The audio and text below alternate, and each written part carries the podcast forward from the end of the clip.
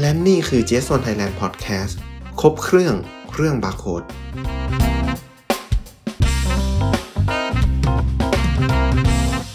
สวัสดีครับ กลับสู่ GS1 Thailand Podcast กันอีกครั้งนะครับ EP ก่อนหน้านี้ ผมได้พูดถึงเลขประจำตัวสินค้าหรือเลขบาร์โค้ดกันแล้ว แต่ว่าเลขบาร์โค้ดเนี่ยก็จะมีการแยกประเภทการใช้งานออกเป็นหลายรูปแบบตามแต่ละวัตถุประสงค์กันไปใช่ไหมครับ ในวันนี้ผมจะมาพูดถึงเลขบาร์โค้ดและโครงสร้างของเลขบาร์โค้ดสำหรับวัตถุประสงค์การค้าปลีก ที่มีชื่อว่า EAN 13 ครับ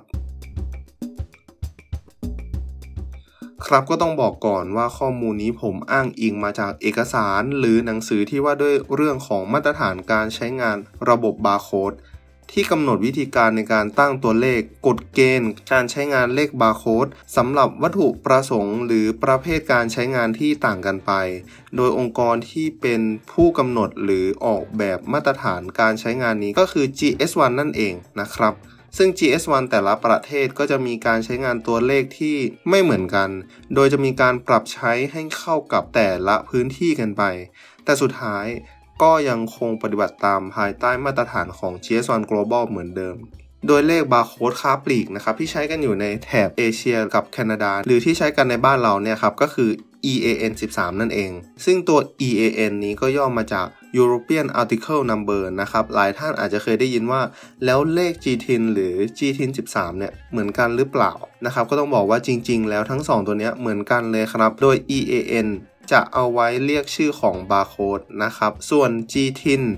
เอาไว้เรียกชุดตัวเลขนะครับ ยกตัวอย่างเช่น GTIN 8 ก็จะมีเลขบาร์โค้ดอยู่ 8 หลักนะครับ GTIN 12 ก็จะมีเลขบาร์โค้ดอยู่ 12 หลักนั่นเอง โดยชื่อบาร์โค้ดปกตินะครับ จะมีอยู่หลายชื่อเลย ไม่ว่าจะเป็น UPC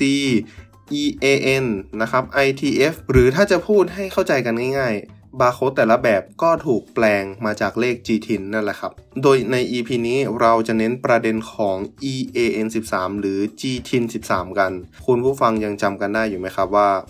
เลขบาร์โค้ดที่ออกแบบโดย GS1 Thailand หรือสถาบันรหัสสากลในบ้านเราเนี่ย ขึ้นต้นด้วยเลขอะไรครับ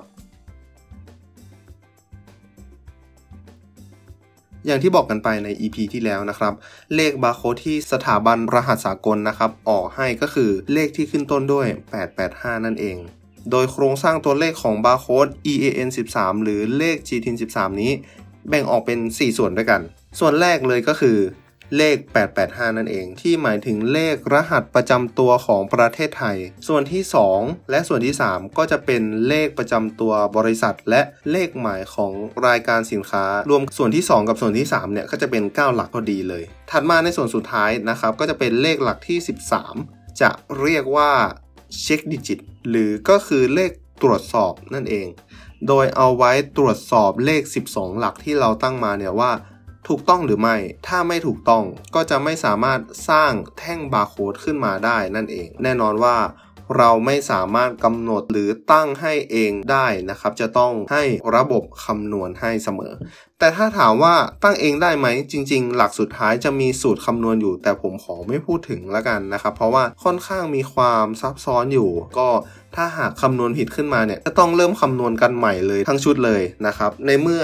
เรามีระบบคอมพิวเตอร์ที่จะมาคิดคำนวณช่วยแล้ว ก็ให้ระบบเนี่ยช่วยเราแทนดีกว่านะครับ จะได้ประหยัดเวลาและก็ลดความผิดพลาดที่อาจจะเกิดขึ้นหากคำนวณผิด นะครับ ซึ่งแต่ละบริษัทหรือผู้ประกอบการหลาย ๆ ท่านเนี่ยก็ไม่ได้มีรายการสินค้าอยู่แค่รายการเดียวใช่ไหมครับ อาจจะมีตั้งแต่หลักหน่วยไปจนถึงพันหรือเป็นหมื่นรายการเลยก็ได้ แล้วการมาคำนวณหาเลข check digit หลักสุดท้ายทีละตัว ก็คงจะไม่ใช่เรื่องที่ดีแน่ ๆ นะครับ ในปัจจุบันนะครับก็จะมีโปรแกรมเนี่ยสร้างแท่งบาร์โค้ดมาพร้อมกับ ระบบคำนวณเลข check digit หลักสุดท้าย เรียงแต่ละรายการแบบอัตโนมัติให้เลย ซึ่งสะดวกมากๆนะครับ หากท่านใดอยากลองคำนวณเลขหลักสุดท้ายนี้ แต่ว่าไม่มีระบบโปรแกรมที่สร้างแท่งบาร์โค้ดเนี่ย ง่ายๆเลยครับ เข้า Google แล้วพิมพ์ว่า การคำนวณหมายเลขตรวจสอบ แล้วก็ตามด้วยคำว่า GS1 สามารถลองไปทดสอบกันได้เลยนะครับ ฟรี ๆ ตัวนี้ไม่มีค่าใช้จ่ายนะครับ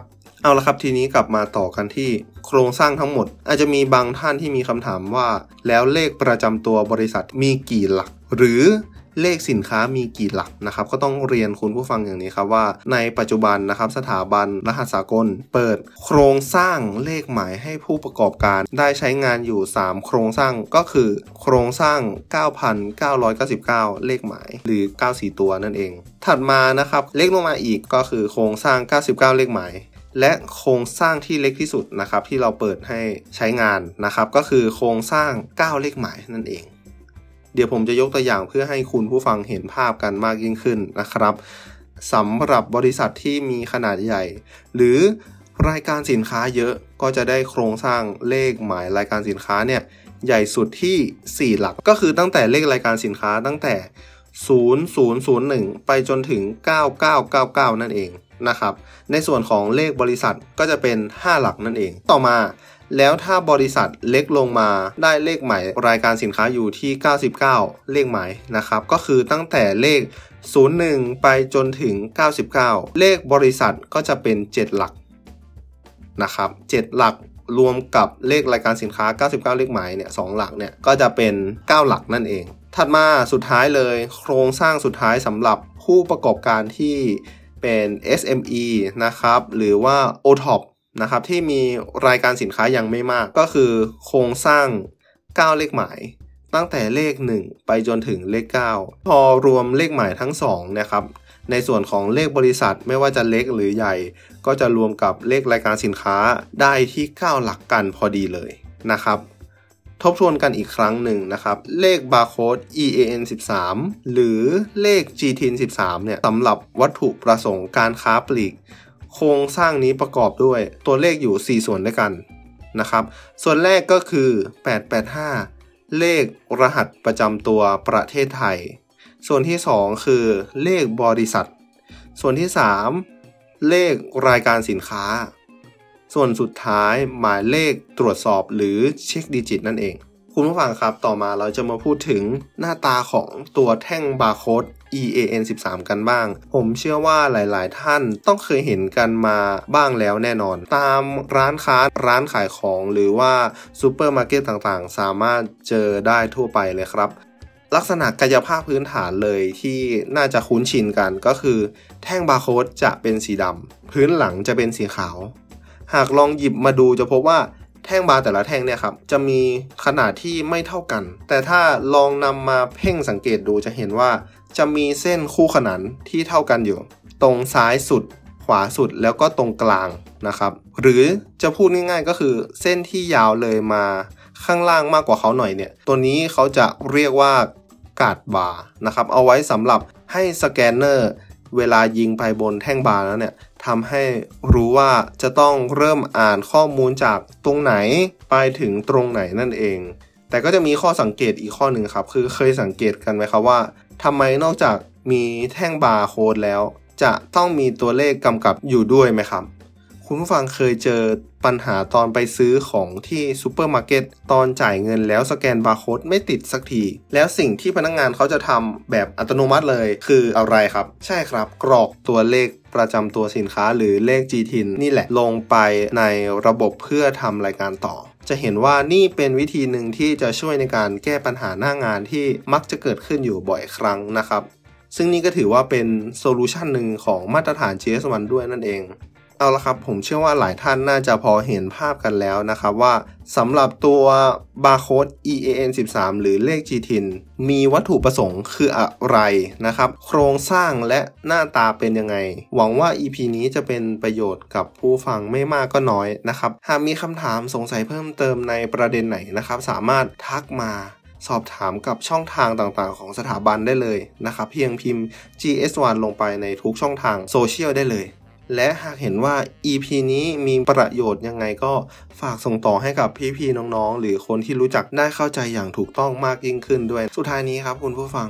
การติดราดูเม็ดแรกของธุรกิจอย่างถูกต้องนั้น เลขประจำตัวสินค้าที่เป็นมาตรฐานสากลของ GS1 เนี่ยสามารถเป็นตัวช่วยในการเริ่มต้นให้กับธุรกิจของท่านได้จริง ๆ หรือไม่ ยังไงฝากพิจารณาด้วยนะครับสำหรับวันนี้นะครับ ต้องลากันไปก่อน อย่าลืมรักษาสุขภาพให้แข็งแรงนะครับ ผ่านวิกฤตโควิดนี้ไปให้ได้ แล้วพบกันใหม่ใน EP หน้า สวัสดีครับ